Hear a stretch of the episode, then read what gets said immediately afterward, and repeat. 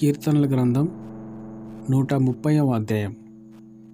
యహోవా అగాధ స్థలముల్లో నుండి నేను నీకు మొరపెట్టుచున్నాను. ప్రభువా నా ప్రార్థన ఆలకింపుము. నీ చెవి యొగ్గి నా ఆర్తధ్వని వినుము.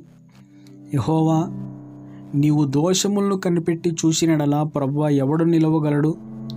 అయినను జనులు నీ ఎందు భయభక్తులు నిలుపునట్లు నీ యొద్ద క్షమాపణ దొరుకును. యహోవా కొరకు నేను కనిపెట్టుకొని వచ్చున్నాను. నా ప్రాణము ఆయన కొరకు కనిపెట్టుకొనుచున్నది.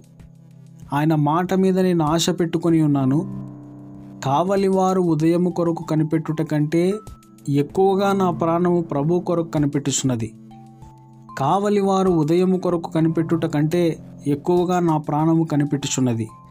ఇస్రాయేలు యహోవ మీద ఆశ పెట్టుకునము. యహోవ యొద్ద కృప దొరుకును. ఆయన యొద్ద సంపూర్ణ విమోచన దొరుకును. ఇస్రాయేల దోషములన్నిటి నుండి ఆయన వారిని విమోచించును.